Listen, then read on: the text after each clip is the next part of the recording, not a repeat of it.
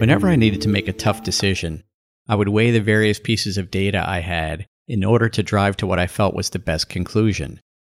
If the topic was something I considered to be substantial in nature, then I would often create a pro con list for each choice that I was considering.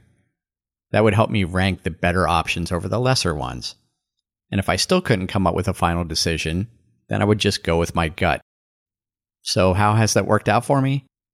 In retrospect, despite my seemingly scientific objective approach, I've made some pretty bad decisions. The reason is that I wasn't really being objective, more like selectively objective. My judgment of how I wanted things to turn out always crowded out the voice that knew better. It's not our brains that think and decide, it's our mind, of which we have two choices the ego mind and the mind of spirit. The Course teaches us that the mind is the mechanism of decision. Whenever we judge or have a vested interest in the outcome, then we've chosen the ego mind, and our decisions will always lead us deeper into pain, as my choices often did. But when we choose the mind of spirit, the most helpful direction automatically flows through us with a guilt free sense of ease.